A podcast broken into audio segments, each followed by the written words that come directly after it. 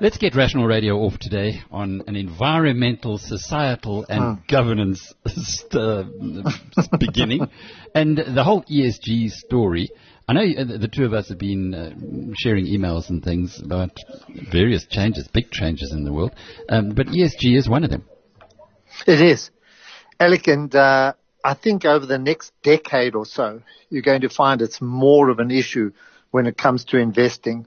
And more and more companies are going to have to adhere to standards or certain standards uh, if they are going to attract investment. So in simple form, you know, it's so difficult to actually um, define what ESG means and what it means for companies. But I think it's a shift away from shareholder value. You know, whereas companies would have only concentrated in the past in creating value for shareholders, I think now the demands are far greater. As you said, societal. Uh, in other words, you have to you have to run a clean company, and you also have to be aware of not only the environment but the people that you serve, the society that you serve as well. So I think that if companies do not adhere to these standards, uh, they're going to find it very, very difficult uh, to attract capital, and also they're going to come under uh, scrutiny from you know not not only the community but uh, from government as well. So that's what we're in for, and it's there's nothing wrong with it. You know, it's it's it's a move in the right direction. The business of business is no longer just business. No, no, no. You know, just making money is not what it's worth. Uh, of course, you have to. Uh, you sort of have to be aware of providing the people who, you know, the providers of capital a decent return. But um, there got to be other considerations that you take into account when you when you run a business. Uh, Hendrik uh, du Toit from Investec is quite big on this, Dave, and it's quite Hmm. interesting to see him in the news this week with uh, the old Investec Asset Management, which he started on his own in 1991, Hmm. changing its name, which is interesting in itself. Um, but that it's it's now he's now pulling it out of Investec. He never had any shares to start with. And he says, well, maybe he should have asked for equity off the bat. But has the best time not perhaps gone for asset management companies? I think so. I think the 90s were the best. Uh, when there was transformation here, also, um, you weren't competing with um, what we see today is is high frequency trading.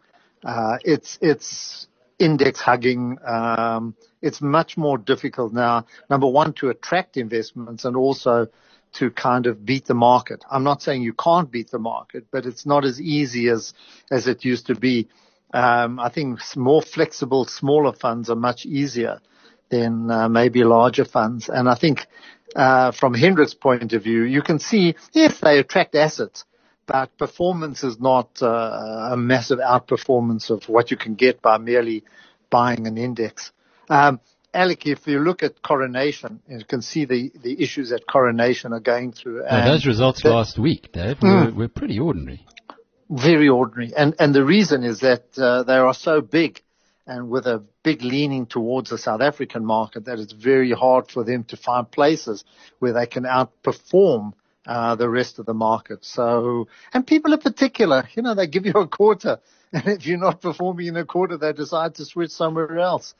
So it's it's not as easy as it used to be in those in those years. And information flows. Not a, you, you know the markets that I was brought up in the 1970s, where we used to cut out the newspaper and and and uh, uh, establish files on each company, and that's that that was our reference point. Today, at the click of the button, you have so much information at your disposal. Um, and private client who never had it before also has it um, through the internet, through even programs like this. And I've always said it to you. You know, you were one of the first to actually bring um, business radio to the public. That was in the mid 90s or early 90s. You know, before that there wasn't any information like that. So you struggled. So all of that is, is, is mounting up to make it a lot more competitive. But getting back to ESG, uh, last week we were talking about Sasol. Have you had a chance to have a look at Sasol with maybe a, a fresh pair of eyes? And because their problems, their, their issues have to be around. We're going to talk about this later in the program as well, but have to be around the carbon emissions. And how? And they came out with a trading statement today, which, funny enough, the market has just brushed aside. Uh, results are going to be down for the second quarter of the year, for the half year, down about more than 20%. But I think to a large extent this had been discounted because of the issues. But there's absolutely no doubt that, um, they will come under pressure because of carbon emissions, you know, at their, at their mines here and at their operations. And they're aware of it. I know they're aware of it and they need to address it. Where they've been lucky or where they've been fortunate is that, is that there hasn't been much of an outcry against, um, you know, against Sasol.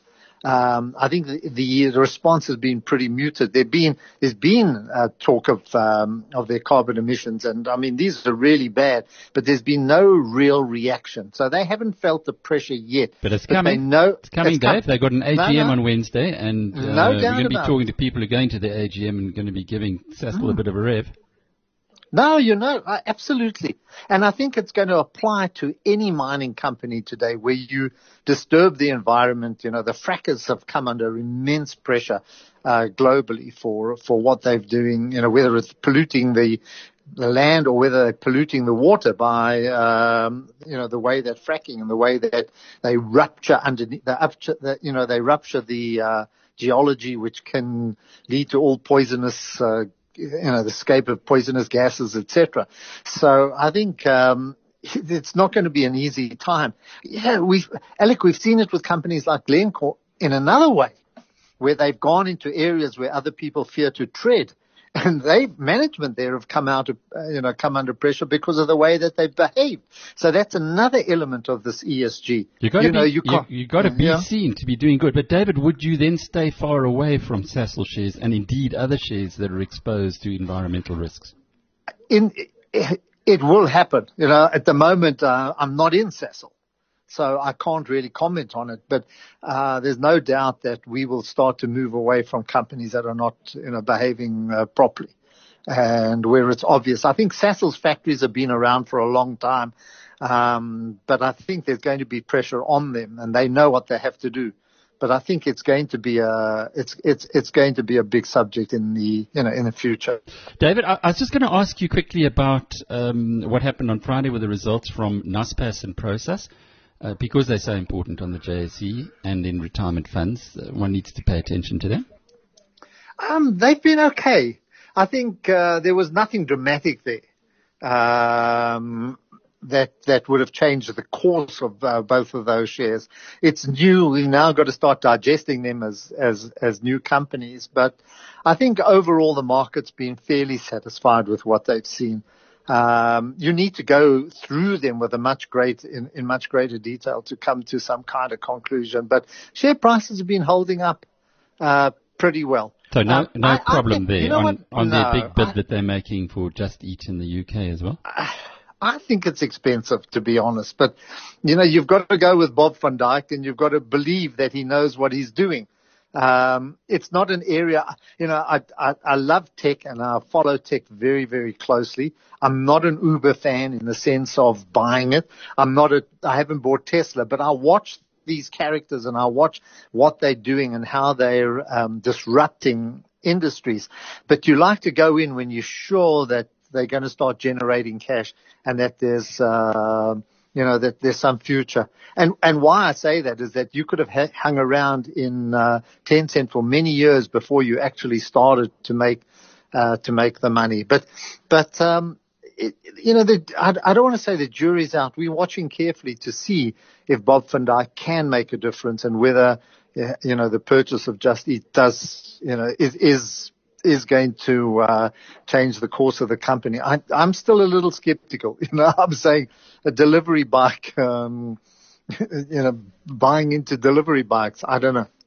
David Shapiro is the deputy chairman of Sasfin, and I'll give you the other side of the story. I have a look around here in Johannesburg, and all I see are delivery bikes. So I speak to the owner of my favorite restaurant, and she tells me that a high percentage now of her sales are being done to deliveries, home deliveries. And in fact, in the shopping center where she uh, operates from, there is a shop that is only that is that is being sold. You doesn't have a, a storefront, but this guy has got three chefs who are doing sushi and just deliver, just for the delivery market. There's been a fundamental shift in the environment, and Bob van Dijk has been one of those who's actually picked up on it.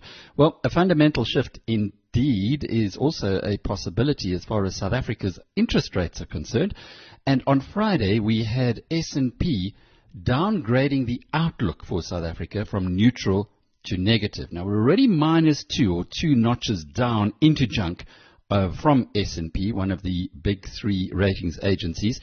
And I asked Azar Jammine uh, a little earlier today to give us some insights into what it means. Is it really important, or should we be focusing all our attention on what's going on with Moody's? It's a warm welcome to Dr. Azar Jammine, Chief Economist at Econometrix. Azar, I know you've been on holiday, but you always follow these things closely. On Friday, the S&P um, report came out on South Africa's rating. It's been well viewed in, in quite a negative light by most people in the country. What's your thoughts on, on what you read? There's no doubt that uh, it does reflect the parlous fiscal situation that South Africa's government finds itself in. Having said that, I think uh, the announcement of the downward revision of the outlook on the credit rating by S&P, following on from a similar corresponding downgrade uh, three weeks ago by Moody's, came as no real surprise.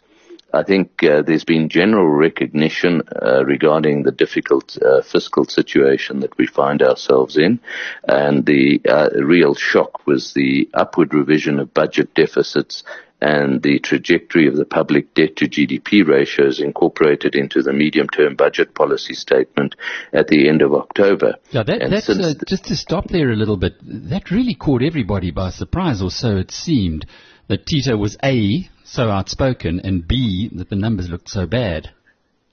Yes, indeed. Uh, conspiracy theorists will say, well, uh, you know, the Treasury has been very open about uh, the uh, extent to which the fiscal situation has deteriorated.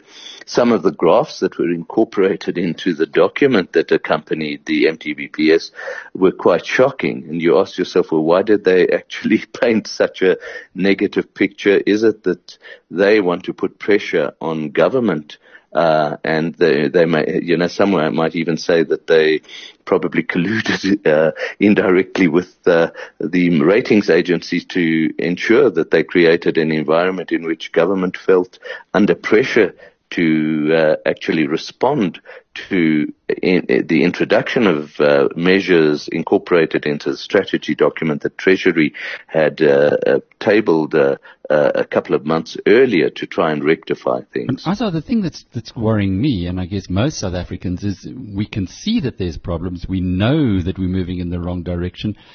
Why has nothing been done about it, i.e., higher taxes or reduction in spending by the state? Well, uh, higher taxes, Tito Mboweni uh, mentioned in his medium-term budget policy statement that uh, uh he's r- reluctant to raise taxes too much because the Treasury have found that we seem to have gone beyond the threshold uh, be, uh, at which more uh, higher taxes actually bring more revenue, bring in more revenue, and in fact, uh, higher tax rates could actually reduce revenue the so-called Laffer effect. Mm. Uh, on the expenditure side, there are two facets here. The first is state-owned enterprises, and uh, we can see the tremendous problems that SAA are facing right now, and we know that Eskom have been under tremendous uh, pressure as well, and that involves government uh, saving the day if it wants to keep these as, as publicly owned companies, saving the day by using taxpayers' money to bail them out. And that increases government spending, deficits, and the debt. And the second aspect that has been uh, int- seemingly intractable is people were hoping that the MTBPS would show some restraint on government uh, public sector remuneration and yet, if you analyze the figures, the ratio of compensation of employees to total government spending uh, is set to remain unchanged over the next three years. There's very little sign of them cutting back on that. And part of it is due to the fact that they tied into a public sector wage agreement with public sector unions. Uh, but even beyond that, uh, there seems to be a reluctance to uh, con- contemplate anything below an inflation plus type of increase for public servants. Looks like we're heading we're heading for quite a, a bash there, but certainly, if one recalls in the budget, Tito did bring out his idea or his innovative thought that he'd he'd uh, make it more appealing for public servants to go on pension. That doesn't seem to have worked. He, he said I was in the in the uh, uh, press conference in the lockup for the what do you call it MTBPS? MTBPS. Yeah, yes. uh, and he was saying there that they're going to try again, and this time they're going to market it better to the public servants. But if that doesn't work, and they can't raise taxes, what happens next? Well, the, on the state-owned enterprise side, um, clearly there is one other option, and that is to sell off strategic stakes in these organizations and get new management uh, that is accountable to new private sector shareholders and therefore is obliged to act in a more profitable and competent manner than is the case when you've got government as a shareholder who, uh, with the interpretation that government has endless resources to bail things out. As far as public sector remuneration is concerned, unfortunately, uh, the government will, uh, we're headed for a confrontation between government and the trade unions. And the irony of this is that the trade unions were in the public sector were at the heart of the support for Cyril Cyril Ramaphosa to become president as opposed to Nkosazana Dlamini Zuma in the presidential uh, election of the, the, the ANC held at the end of 2017. So it's pretty fluid in all of this. Do you read anything from what happened in the last week with South African Airways? Uh, yeah, well, what I read here is that government try to uh, give the impression of actually negotiating with the unions and actually giving them uh, a, bit of leeway and uh, almost giving some benefit to the unions. But if you think a little more deeply, um, you know, if SAA goes bankrupt, uh, then uh, the agreement with the unions is meaningless to begin with. Uh, but, you know, at least it gave the unions a feeling that they've won this negotiation. But actually, if it ends in SAA closing down, uh, which they, and there's a very strong possibility of that, then uh, clearly, you know, it, it, closes down and uh, people will lose jobs. As I was just getting back to the ratings agencies, we know that there's only one of the three big rating agencies that have given South African uh, an investment grade. That's Moody's. They, their outlook is negative, which would suggest that when they do their next rating, they're going to cut us to junk as well. Is that your reading of it?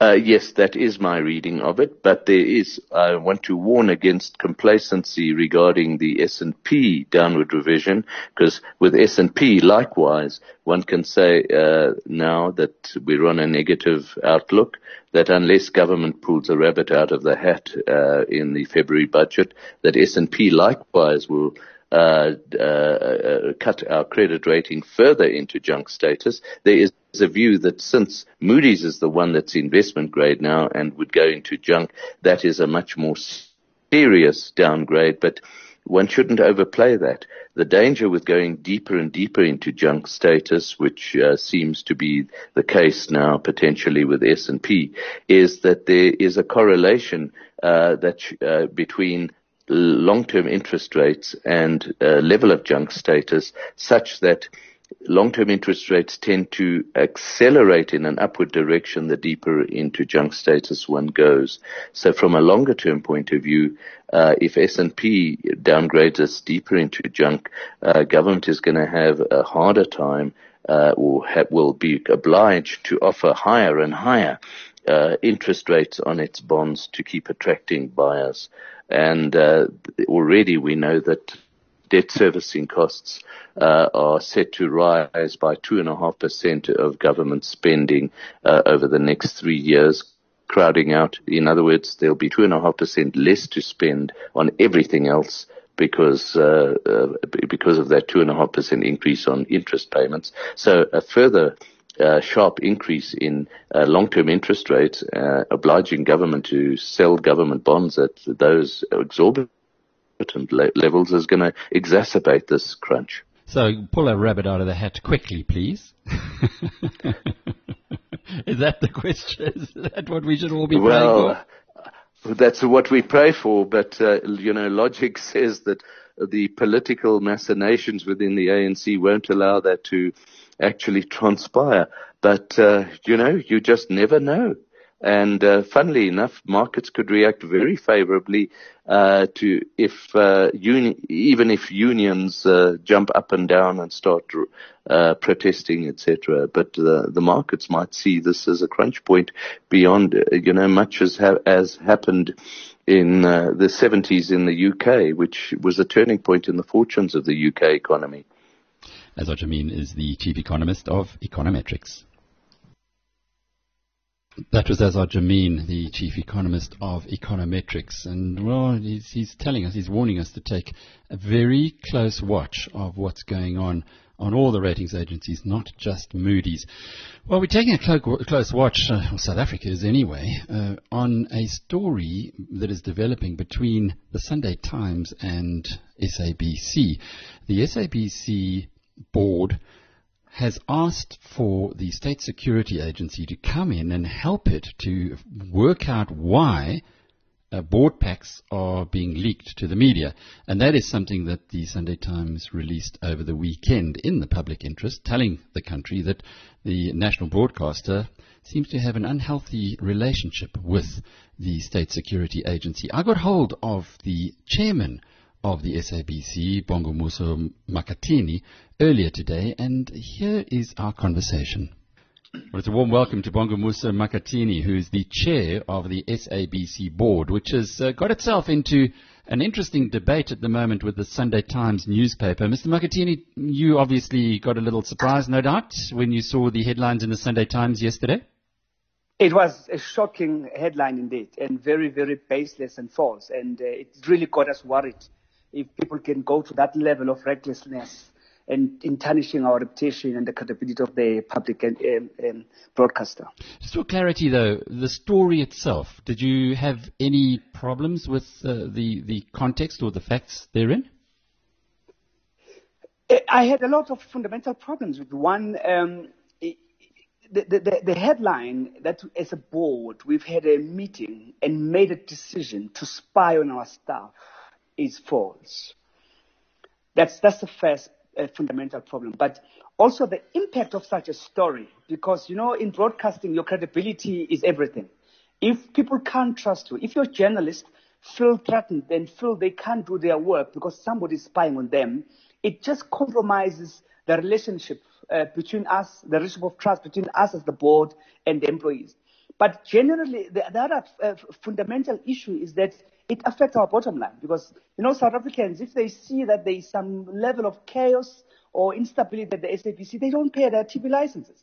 But also competitors, they take advantage of these things and then our advertisers then flock to other uh, players because we are a business in the first place. All right, I, I get that, but uh, the headline, and I, I can understand why you're upset about that, but the article itself, was there anything in there, factually, which you disputing? Yes, we're disputing that we've made a decision to uh, to spy on people, but what I'm what I'm agreeing with, okay, what is correct is that as a board we discussed the issue of um, uh, um, uh, leaking of our information or distribution of confidential information to third parties, and we've uh, we've resolved that we will seek assistance from the state security in terms of advising us on different methods that we can use to protect our information. That's one, but also we've made it very clear, and, and, and it's not put correctly, that journalists are excluded from this. I mean, this legal opinion was solicited in 2018, which specifically said we cannot involve um, uh, journalists in any process to do with the SSA. So we've taken enough precautionary measures to make sure that journalists are protected and the constitution of this country is also adhered to and respected. Mr. Makhathini, the, the fact that you are calling in the State Security Agency, haven't they got better things to do with their time than to track down board papers that might have been leaked? I think the importance of the role of the state security, we are a national key point. So you'll understand the mandate of the state security and what they have to do when one of the entities of government needs help. It's the same way we work with the SAU, the same way we work with, for example, Auditor General. So uh, uh, uh, from, from, that perspective, we, we, we can then approach state security for help. But also, we could have gone to any private security company. But you know, if we work with state security, it's within um, the, you know the, the platform and it's within government entities. And, and, and, and I want to assure the public that there is no way with this current board that we have and the executive that will do anything that is outside the law or that is illegal. But the context of all of this, the State Security Agency was operating within the SABC recently, not under your tenure, not since uh, uh, December 2017 and the changes in the country, but it was, they were there. Surely going back to them and, and, and engaging with them is a risk anyway from a, a board perspective. Why not just talk to a private company? Uh, because it, I, I, hear that this is a big problem for you, that the board packs are, are being um, leaked, but surely to bring to bring a, the state security agency in to look after something of this of this nature uh, seems a bit like squashing a flea with a sledgehammer. I, do, I, do, I do think we, we as, as South Africans also we need to be fair and, and honest that it, it, doesn't mean that everybody at the state security is, is, is, is a rogue element. It doesn't mean that, um, you know, because there's certain people who did wrong things, because they were also willing party on the side of the SABC. Everything that has gone wrong, it was not driven by one side. There was a willing participant on the other side. Now, I'm saying we are a board that is very clear what is our mandate. We are a board that respects the law and the constitution of this country. So whatever that anybody come that have get invited to assist the SABC, we, we're not going to allow them to do as they please. We're going to guide what they need to do. And if we're not happy with what they're offering us and we feel whatever they are offering is in contrary uh, with the, the, the prescript of the law, certainly will take the necessary steps. But to say because the state security was compromised, certain things were done wrong, now we are no longer going to work with it. Then we, what are we going to say by with the, the rest of? Because at some point, some of these entities were compromised, and there is a lot of work that has gone in to turn around your NPA, to turn around your SIU, to turn around your, your, your, your uh, you know, the Auditor General and so forth. So we've got to accept that there are people and there are South Africans who are willing to do what is right. Okay when you look at this uh, on reflection, because we now have got something that is, seems to have exploded beyond um, where you would have wanted it to have done. In that board meeting, was there not another way to have dealt with this, to perhaps found a different way of, of plugging the leaks of board packs? You know what I, I think I need to clarify here is that we are in an, an, exploration phase. I mean, we haven't even had the meeting with the SAU. All right? We've just written a letter to them requesting to meet with them, to present to them our challenge and see how they can help. Um, we, we, are not limited to the um, state security, so to speak. We could go to another expert. In fact, we're already implementing a solution around board packs, which would, for example, prevent anyone from forwarding any of the board packs uh, that would prevent anyone from printing the board packs anywhere else other than within the SABC. So there is a number of other things that we are already um, exploring. So it's not like we've gone into some form of an arrangement. We're just talking to different experts. We decided to start with the SIU because SIU is uh, one of the entities that can assist with such things. And, and, and, and, and really, we shouldn't confuse the, the, the, the, excitement and the mistake made by Sunday Times and, and, and start to doubt everything that we've done. We, as a we've taken a resolution that we're going to seek help, um, you know, with the hope of plugging all of those loopholes that exist. But of course, we can talk to any other person who can assist us. Of course, understanding the cost implication and the mandate of these entities and the SABC. Hmm. So, is there not maybe a better way of doing it and picking up the phone to the editor of the Sunday Times and having a chat with them to, to try and square this off? In fact, before we got where we are, I'm sure we, we, a lot was done to try and, and clarify this thing. All right? But, but also, you, have got to accept that, know, as, as, as we are a business, I mean, for the essay, for Sunday Times to sit with um, the minutes of a board of the SABC, you know, because they are our competitors. And also to use those minutes to push an agenda that is baseless. That cannot be ignored. And, and, and, and now we're just focusing on the state security and, and the credibility of the state security and ignore something that has gone fundamentally wrong with Sunday Times here. Uh, when you say the, the allegations are baseless, um, or the agenda is baseless, what is the agenda?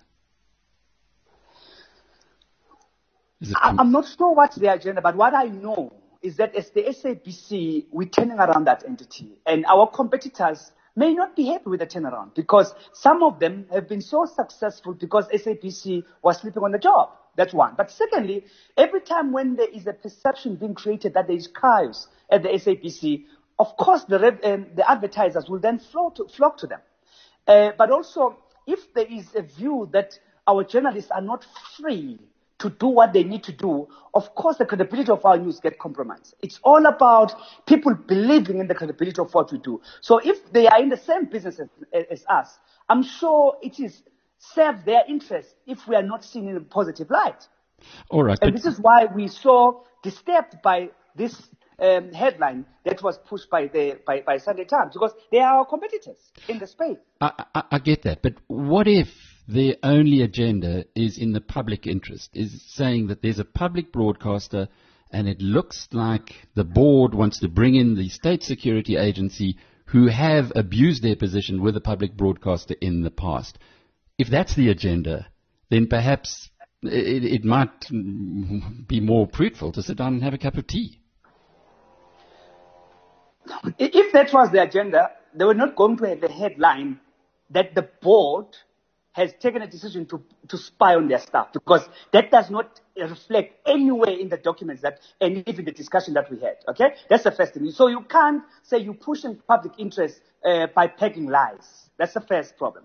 The, the, the, the, the second problem is, I mean, what, what is the story here? What, what's the big woo Because sometimes, you know, when, when people communicate and, and get excited about, um, you know, pushing certain stories, you also need to ask yourself, what exactly you're trying to achieve.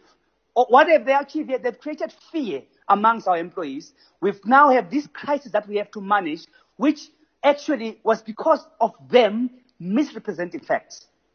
Not because the board wants to bring in the state security agency. There, there is no law in this country that bans anybody from working with the organs of state. Okay? I've explained to you that there must be a willingness on our part to do the wrong things for whoever to come to the SABC and do the wrong things. I mean, if you look at our track record as this new board, there is nothing that we've done that shows that we are not committed to the constitution of this country and to doing what is right. Look at our performance during the elections this year. It was rated one of the best elections in terms of coverage from the SABC. Look at the caliber of executives that we've brought in. Look at the effort that have gone in in cleaning up the mess, the legacy issues. So there is nothing that we've done.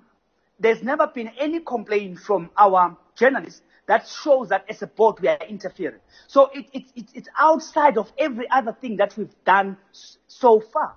So it, it, it's, it's, a, it, it's something that is not informed by any example by any reality. Mr. Makhathini, uh, thank you very much for your contribution today. The chair of the SABC board, Bongumusa Makhathini. Well, our fireball's back with us, Paul O'Sullivan. Nice to have you on the program, Paul. We ran a very strong story last week uh, relating to the whole Trinidad issue with ABSA facilitating uh, money laundering, certainly in your opinion. Do you want to just uh, recap it for us or put it in a nutshell for those who haven't been following the story? Yeah, okay, Alec, I think, um, thanks uh, for that.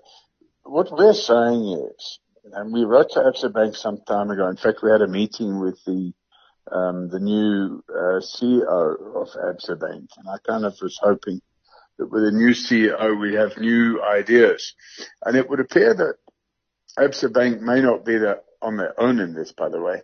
Um, but it appears that the banks like hiding behind this confidentiality story and saying that, you know, they'll hide behind that because um, their clients are entitled to confidentiality.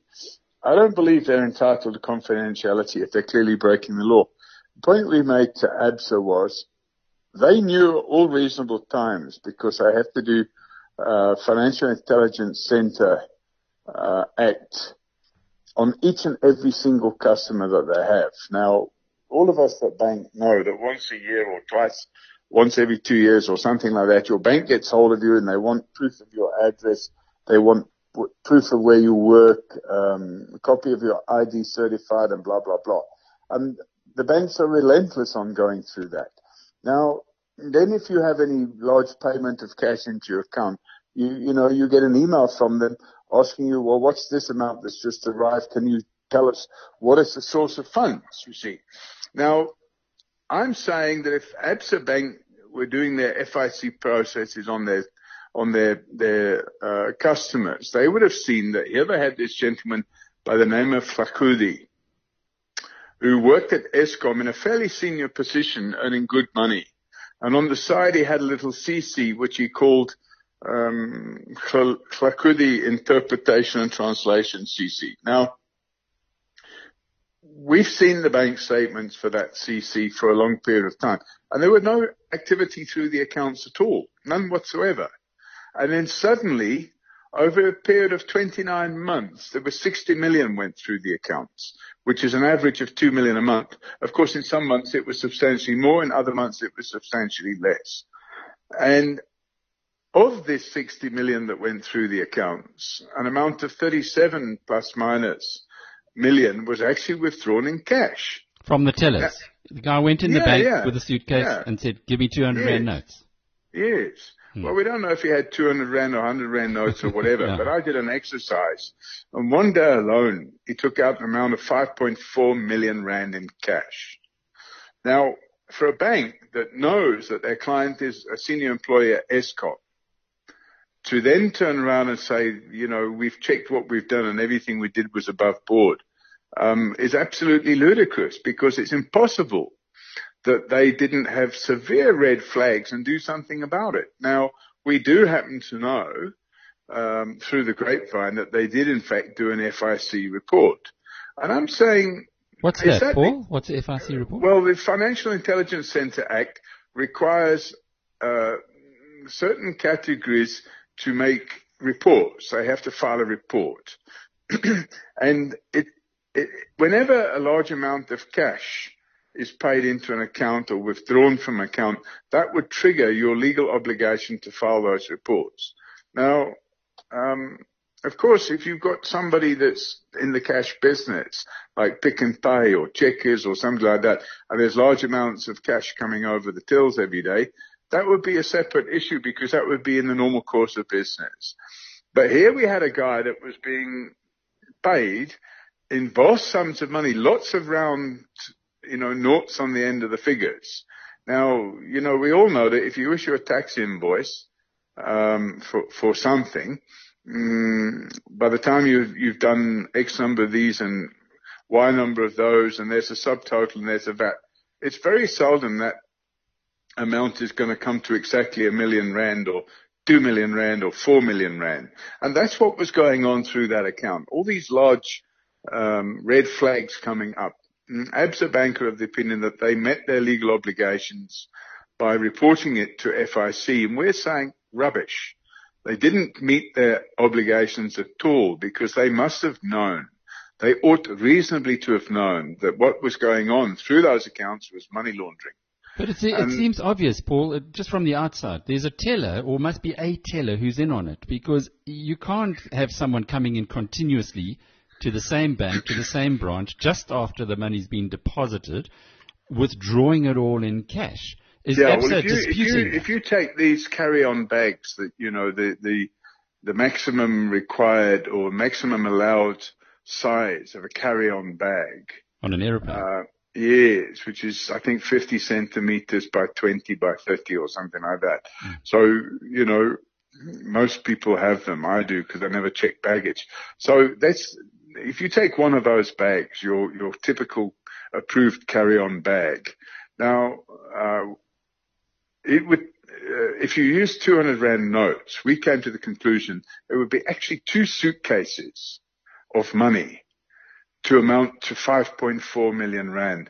And I'm just left wondering why any bank in the world would allow somebody to walk out of the branch with 5.4 million rand in cash and then be back a few days later for another few million. Especially So- if the guy works for Eskom, and there was even even in those days there was a lot of smell around it. But what have ABSA done? Have they identified a teller? Have they reported? No, no, absolutely. you know what the banks do? I mean, we get transactions where there's theft going on. Um, we call it cybercrime, where people use, they call these, these things spoof email addresses. So you're in the process of buying a property and you've got a, an attorney that's doing the transfer and the attorney will send you a letter saying that you have to pay the balance of the purchase price and they give you their trust account details. And off you go and you pay that money into their trust account. And three weeks later, you get another email from the, the attorney asking you why you haven't paid. Hmm. And that's because somebody hacked either your email account or the attorney's email account. They created a spoof email address and they've sent you the wrong details. So you notify the bank about that transaction and there's a massive cover up instantly. The bank will not give you any information at all.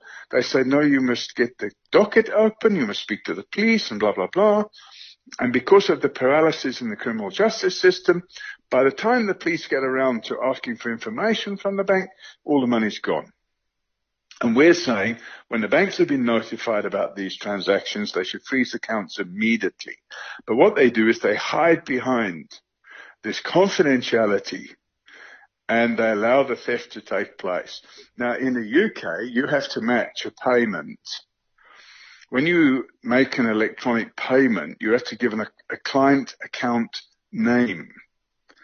And when you put the account name in and then you put the account number and the sort code in and the amount, if the account name doesn't match the account number that you've given, you can't make the payment. The system stops it. The banks in this country are too lazy to introduce that because there's a cost involved and therefore they allow millions and millions, in fact probably billions a year to be stolen and they wind up in many cases having to pay back the money to the clients and that comes off their bottom line. And even after all of that and all the monies that come off their bottom line, ABSA is able to bank 16.1 billion rand in headline earnings for the last financial year. And we're saying if you can bank that sort of profit, you can spend a little bit more of it on making sure that your customers aren't money laundering through their accounts. Paul, just to close off with uh, the big news of the past week, and I know you've been telling us it was going to happen, but Bongani Bongo, a former member of the cabinet, in fact, head of state security, uh, arrested. So it does appear as though finally we're starting to see some serious arrests. Watch this space because I happen to know on the inside track that there's more arrests coming and they'll be very, very soon. High profile? Yep. And and how how high profile is this uh, Bongani Bongo? Surely to be a cabinet men, member with that portfolio, you can't Well, get what much you've got to remember, if you look at the, the, the, the project, the state capture project, you had different mm, parts of the, the syndicate in there. And some of the parts of the syndicate were there to protect Jacob Zuma and others were there just to protect common criminals.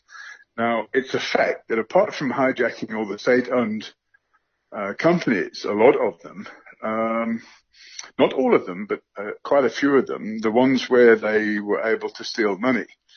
Um, they also hijacked the law enforcement agencies, which included SARS, the police, the National Prosecuting Authority, and the intelligence agencies. Now, if you've got an honourable Minister of Intelligence, it's impossible for the hijacking of the intelligence agencies to take place. But we've never had uh, under Zuma an honourable Minister of Intelligence. In fact, we had this other guy. Uh, I used to refer to him as the Minister of Happy Endings. And during his term of office, his picture that he posted on his WhatsApp uh, profile was a picture of the um, Russian standard. So you can work out for yourself what these people were all up to, hobnobbing with rhino traffickers that run massage parlors in Nelspruit. Um, prior to him, we had a lady, or a gentleman, should I say, whose wife was involved in drug trafficking. Um, so, you know, what we're now starting to see is a process where the cleanup is underway. Um, it's starting to pick up a bit of speed. Um, yeah, I think probably by this time next year, there'll be a lot more heads rolling. Paul O'Sullivan, who has never lost faith in the fact that South Africa was going to pull itself out of the quagmire. And, well, we're finally starting to see that. In just a moment, we're going to talk about shareholder activism. You heard earlier in the program that David Shapiro was saying we haven't really seen enough pressure being put onto uh, organizations like Sasol um, because of things like greenhouse gases, but that's about to change. And it's a warm welcome to Tracey Davies, who's director of Just Share. Tracey, just tell us a little bit about Just Share and, and what got you into it. Sure. Hi, Alec. Um, Just Share is a non-profit responsible investment and shareholder activism organization. We were established in 2017, um, really because there was a, a kind of growing realization within the civil society social justice sector that while there's a lot of focus on government, there was not so much focus on the corporate sector and its role uh, in impacting social justice and environmental justice in South Africa. Mm. So we've been focusing a lot over the past 18 months on climate risk in the financial sector, which is what you're talking about with regards to Sasol. Uh, so focusing a lot on Sasol and its greenhouse gas emissions and disclosure, and also on the banks that finance fossil fuels. Sasol's got an annual general meeting on Wednesday. This is the one time of the year that shareholders are allowed to talk or to grill the directors of the company, and you intend doing that. First of all, I, I presume you own shares in Sasol to be able to, to get into the AGM. Yes, so we, um, will own just a, you know, one or two shares. You don't, you only have to have one to be able to go to the AGM. Um, and that's a fairly well established uh, strategy around the world for shareholder activism by, um, by people like myself. Um, so we go there because we, in our experience in South Africa, big institutional investors don't tend to be very vocal at AGMs and ask um, important questions. And we think that it's important that the board gets to, um, you know, that the board has to answer these difficult questions in public, um, and uh, you know, they need to be accountable for these issues. The fact that there's been a change in the chief executives, the, the joint CEOs leaving, a new CEO coming in, do you think that's going to make it a little easier for you to have your message heard? I honestly have no idea. Um, we've been working uh, on Sasol's disclosure for a couple of years.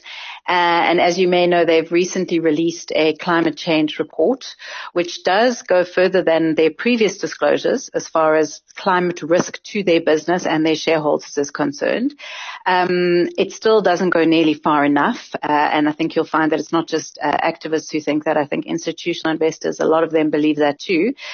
That was all done under the auspices of the previous uh, C- the joint CEOs. Um, we've had nothing, no indication yet of what the approach will be of the new CEO, or for that matter, the new chairman uh, of Sasol to this issue. But we're really hoping that they uh, are coming into this job with a full realization of, of what a crucial issue this is for the company. So you'll be there on Wednesday, 10 o'clock. The AGM starts at the campus. What are you going to ask? That's correct. Um, well, you know, first of all, it won't just be us who's there. Uh, there'll be a, a large number of, of, civil society activists, and we're hoping, as a result of recent developments, that there'll also be some uh, some institutional investors asking difficult questions. Um, and our questions will really be focused predominantly on Sasol's plans to reduce emissions, particularly from Secunda. Uh, it set a 10% emission reduction target by 2030, uh, but that's just unfortunately not good enough. We perfectly understand the constraints that the company faces and the crucial role that it plays in the South African economy. But the bottom line is that if, if we as a society and as a corporate sector don't take proactive steps to address climate risk, then there are going to be some really serious consequences imposed on us uh, by the rest of the world, and that's not going to be good for the economy either. So they haven't gone far enough, in your opinion?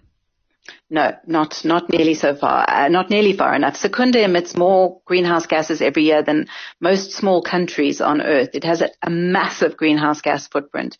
And in circumstances where we have entire countries setting targets for net zero uh, greenhouse gas emissions by 2030, a 10% reduction in emissions from Secunda, which will knock about 7 million tons of carbon dioxide off their profile a year, is just not going to come anywhere close to, to meet, meeting the Paris Agreement's goals.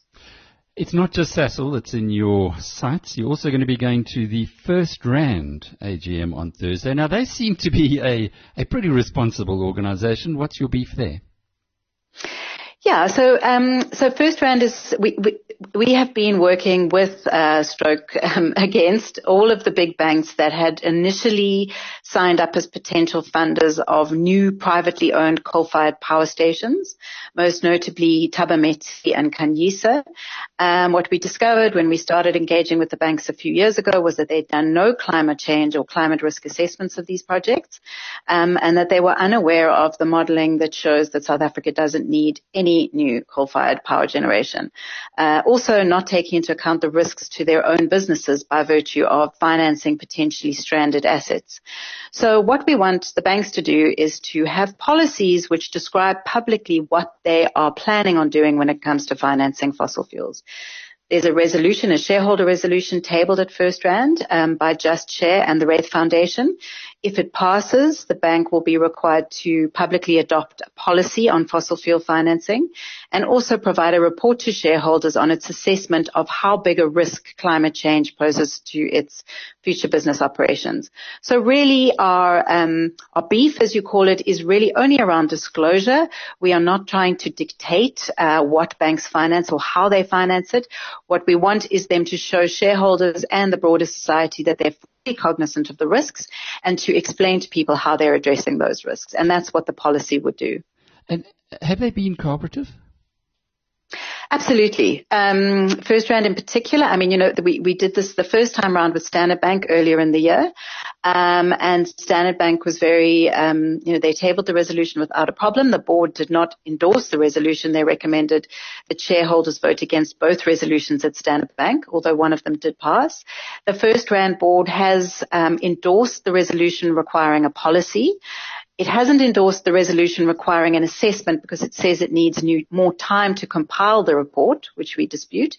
But even so, the board has said in the notice of AGM that it fully supports and agrees with the need for it to provide that assessment. So it's clear that the banks have really, um, I think, moved extremely fast uh, in in coming to become in becoming aware of the fact that this is a serious risk that they need to address. Um, the question that remains to be seen is whether they will move fast fast enough in addressing the risk rather than just disclosing it. Tracey Davies is the director at Just Share, a non-profit uh, shareholder activist organisation. She'll be at the annual general meetings of both Sasol and First FirstRand this week. If you're a shareholder of any either of those companies, I hope you will be there too. We'll be picking up with her next week to find out exactly how things have gone. Well, uh, closing our show today is the one and only Piet Viljoen. Well, it's really good to be talking to Piet Viljoen uh, from ReCM. Piet, uh, nice to have you on the program as always. Um, the the whole story, our story, goes back to when you started ReCM. How how long ago is that? Uh, we started in uh, 2003, so it's uh, 16 years ago, and yeah, uh, very good to be talking to you again. It makes me feel a bit old, Piet, um, but I really don't. I don't feel it. Uh, it. It, it, just time is, I suppose, uh, just relative, isn't it? But you, exactly. you were once with Investec Asset Management before you started ReCM, and yes, I see they've now changed their name.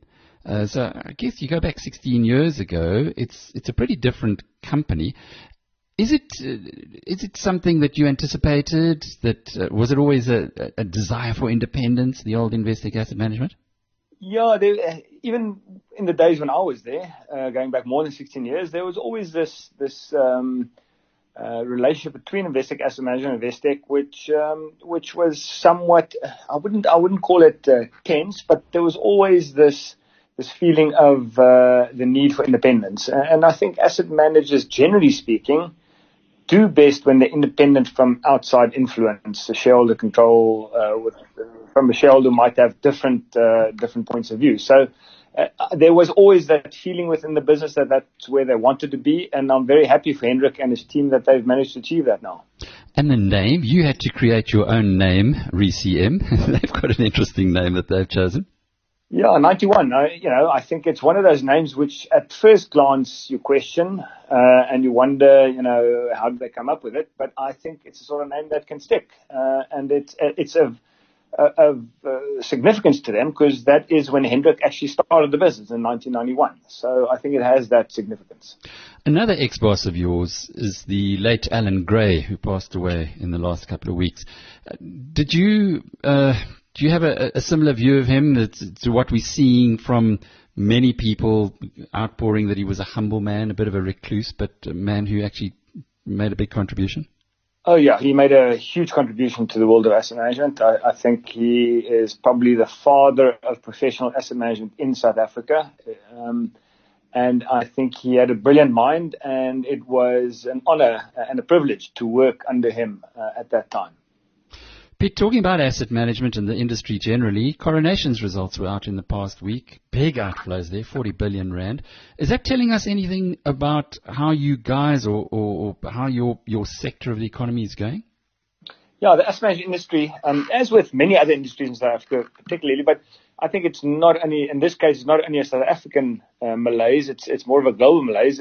Active asset management, the active asset management industry is under tremendous pressure from various sources, the most important one being the drift or the, it's more than a drift, it's a strong shift towards passive management.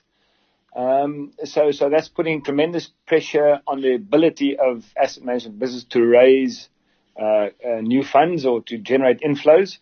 Uh, and also, uh, because markets have become quite narrow, its performance or relative performance at least is difficult to come by. So those are two things playing a big role in the asset management industry today, and it, it, it, there's no doubt it's a it's a much tougher industry uh, than it has been for a very very long time.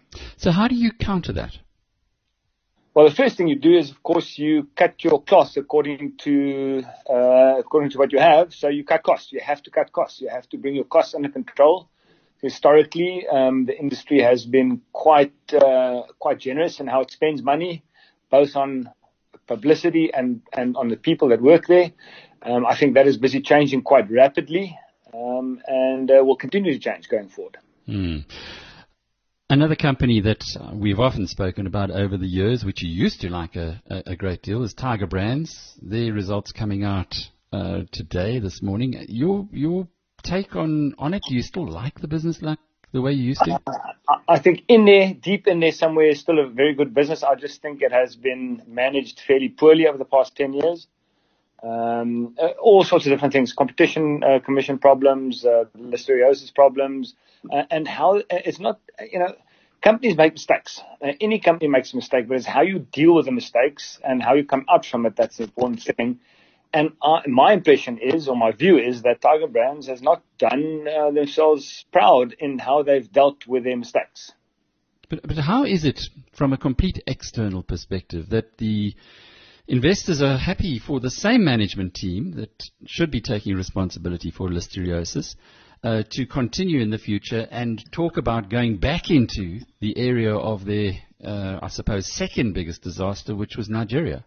Yeah, I, I think you'll have to ask the shareholders that. Are you not a shareholder? no, no, and we haven't been for a very long time. Um, I think, uh, uh, I, yeah, I, think it's a case where, um, and that's one of the unintended consequences of this uh, rise of indexation is that uh, corporate oversight, I think, sometimes falls by the wayside in that the the owners are no longer uh, worried about what goes on in the business. They're just worried about what weighting the share has in the index. Um, and and the corporations are very smart in gaming this uh, this aspect of indexation.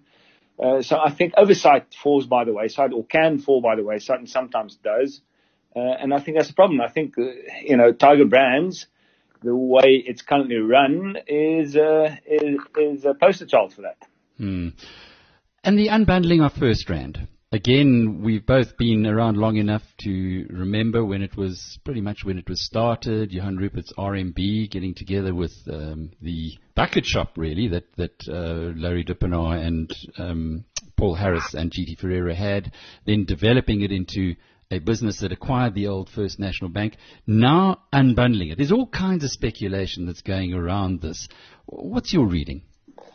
Um, I, I, it, it, it's very interesting. I, I think there must be something more behind it than meets the eye. Uh, but I haven't been able to come to grips with it. Um, I, I, do think that it will be key to see what Rembrandt does, whether it unbundles all its FirstRand shares or only a portion of it, because uh, they haven't yet stated what they're going to do. So if they if they just unbundle a portion of it, I can understand that. I think it's a very um, tenuous position these days to be a shareholder of reference to a large bank. Um, as we saw 10 years ago through financial crisis, banks being highly leveraged institutions can get into trouble quite quickly and can sometimes require quite a lot of capital.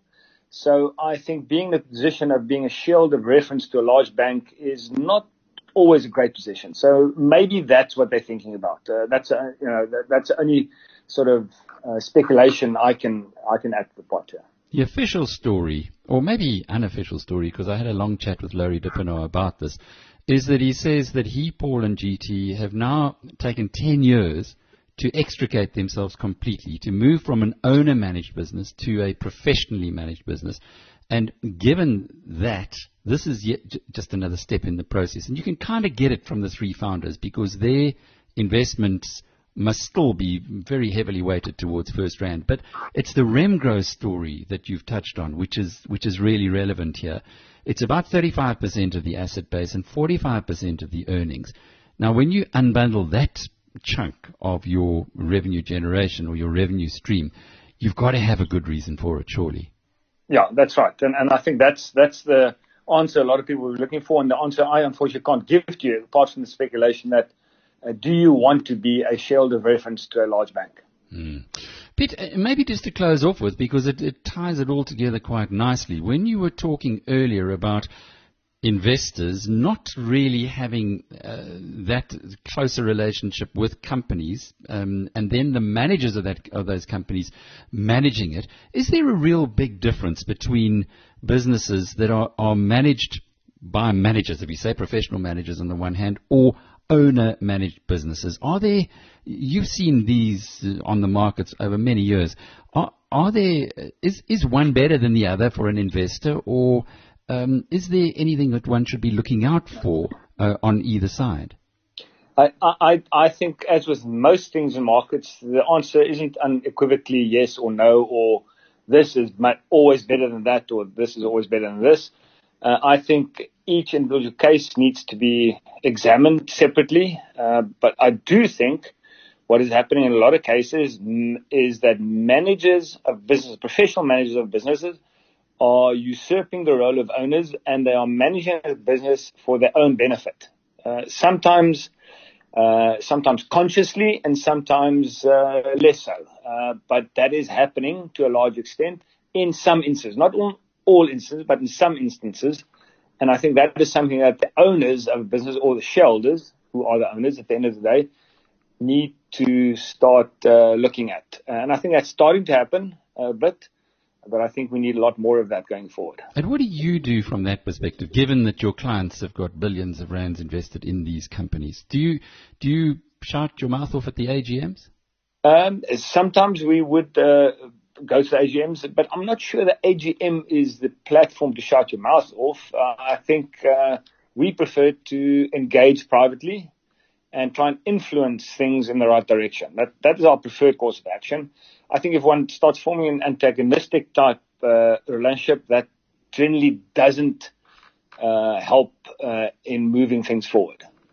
Piet Viljoen is the founder and chief executive of ReCM, uh, the original value investor in South Africa and uh, somebody who I have the greatest admiration for and have had some so for many years. And appropriately, he brings to a close today's edition of Rational Radio. We're back again between noon and one next Monday and every Monday. Look forward to being in your company then.